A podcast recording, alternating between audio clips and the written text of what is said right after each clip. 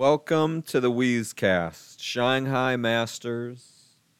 Apologies for the break. Not at liberty to discuss what's going on, but no ink on paper. The show must go on.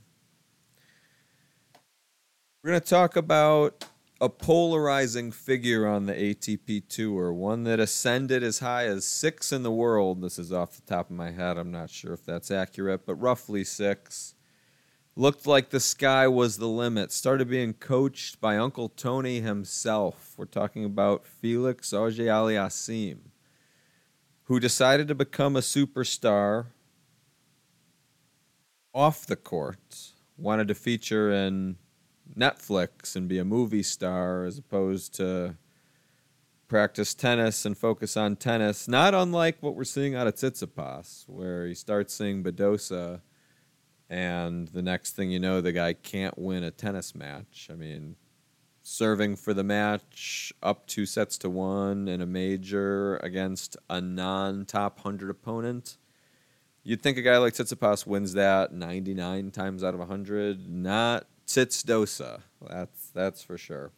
Uh, but Auger-Aliassime, I mean, the guy had a history of mental cracks. I mean, he has been known for taking injury timeouts for panic attacks. No, nobody's judging him there, but you know, just didn't didn't seem to go well once he tried to step onto the big stage and and become a face that people outside the tennis community know. The tennis community is super niche. I mean, you know, Auger-Aliassime, these guys, I mean, they're they're huge. They're the they're are or were the top of the sport and they'd get mobbed at a tennis event, but they could walk through pretty much any mall in, in Chicago and nobody would have any clue who these guys are. So or any city for that matter, especially in the US, maybe maybe less so abroad, but you know, my point is these guys they have this manageable level of fame with tennis and then when they start trying to step into the bright lights and you've seen it with Fritz, you've sure as hell seen it with Berrettini.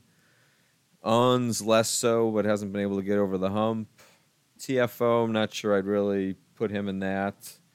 Um, but I mean, there's been Badosa herself. I mean, you know, is she? I mean, I know she's been hurt, but you know she may not be much less guilty than than Stefanos, but you know all this is to say that I think we're about to witness the return of Felix Auger-Aliassime.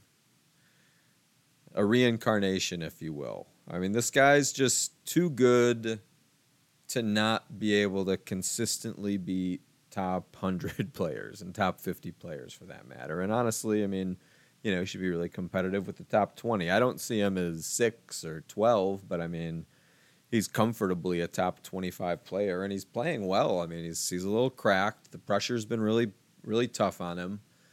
And I think the fact that I mean, he's he's bottomed out. I mean, he's his results have been to be frank a laughing stock and I don't know that it can get this much worse, and eventually things just get so bad that, that they'll get good. And, you know, he's really relinquishing all ego and expectation. I mean, you know, he's still hitting these amazing serves. He's still got a monster forehand. He's still one of the better movers in the game, especially at that height. I mean, his serve alone should be winning him matches to anybody outside the top 50 or 60. I mean, he's just too good of a player. The problem's been between the ears.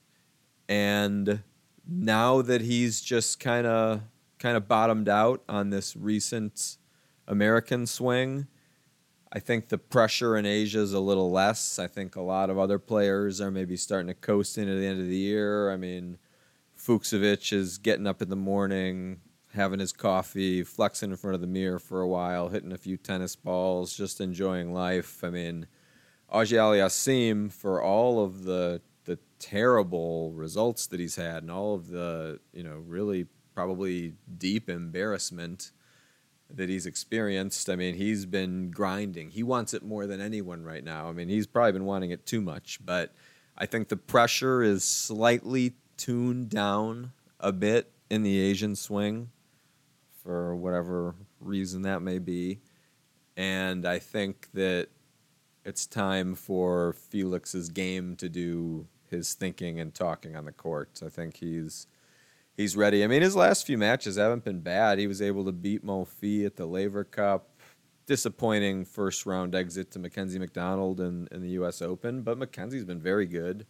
He took Berrettini, which I was at that match in Cincinnati with Chris Prawn, and I mean, you know, that's the battle of two of the guys trying to be movie stars. Like, ironically, somebody had to win that match, and hilariously, the guy that got the first crack at winning the match cracked, and I mean, you know, that that was almost a race to the bottom. But I mean, you know, both of these guys have the game that it takes to be at the top, and they lost their way mentally a bit. But you know, Auger-Aliassime, his last match was against Rune. He lost four and four. Rune, I've got you know way at the top, and Ajay Aliassim oh, numbers on serve were you know, 68% on first, 63% on second. I mean, against a player like Rune, that, that's going to be enough to get by most typical guys you're going to be playing at his ranking in the first round. Fucsovics, I mean, love the guy, but good luck. I mean, you lost to Ofner, you lost to Hijikata, you're getting smoked by Korda, Shevchenko, main, who's who's my main, but I don't know. I, I don't see it here for, for Fuchs. And, and now the price is probably overcorrected on Ajay Aliassim. Everybody knows that Felix is cracked. So I, I think uh, why, don't, why don't we pepper Felix here and, and see what happens? That seems like that price is, is probably overcorrected. If we look at up and down the rest, I mean, I don't know if anything really jumps out at me. I, I'm I lean Cerundolo. I'm not going to say necessarily tip that. Uh, yeah, I, I don't I don't really see a whole lot else here. Probably gonna like a few of these tomorrow, but uh, I'll uh, we'll stay close to the vest tomorrow. The Weezcast is back. Don't you all worry about it.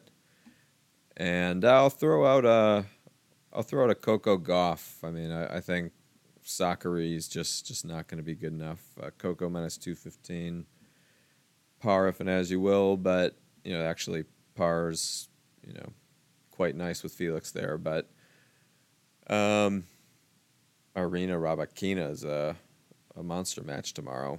Uh, maybe lean over in that. I don't know if either of those have been perfect. Maybe even value on Rybakina there. Um, but this is becoming way too long of a podcast. I got to go to bed and good luck and catch you tomorrow.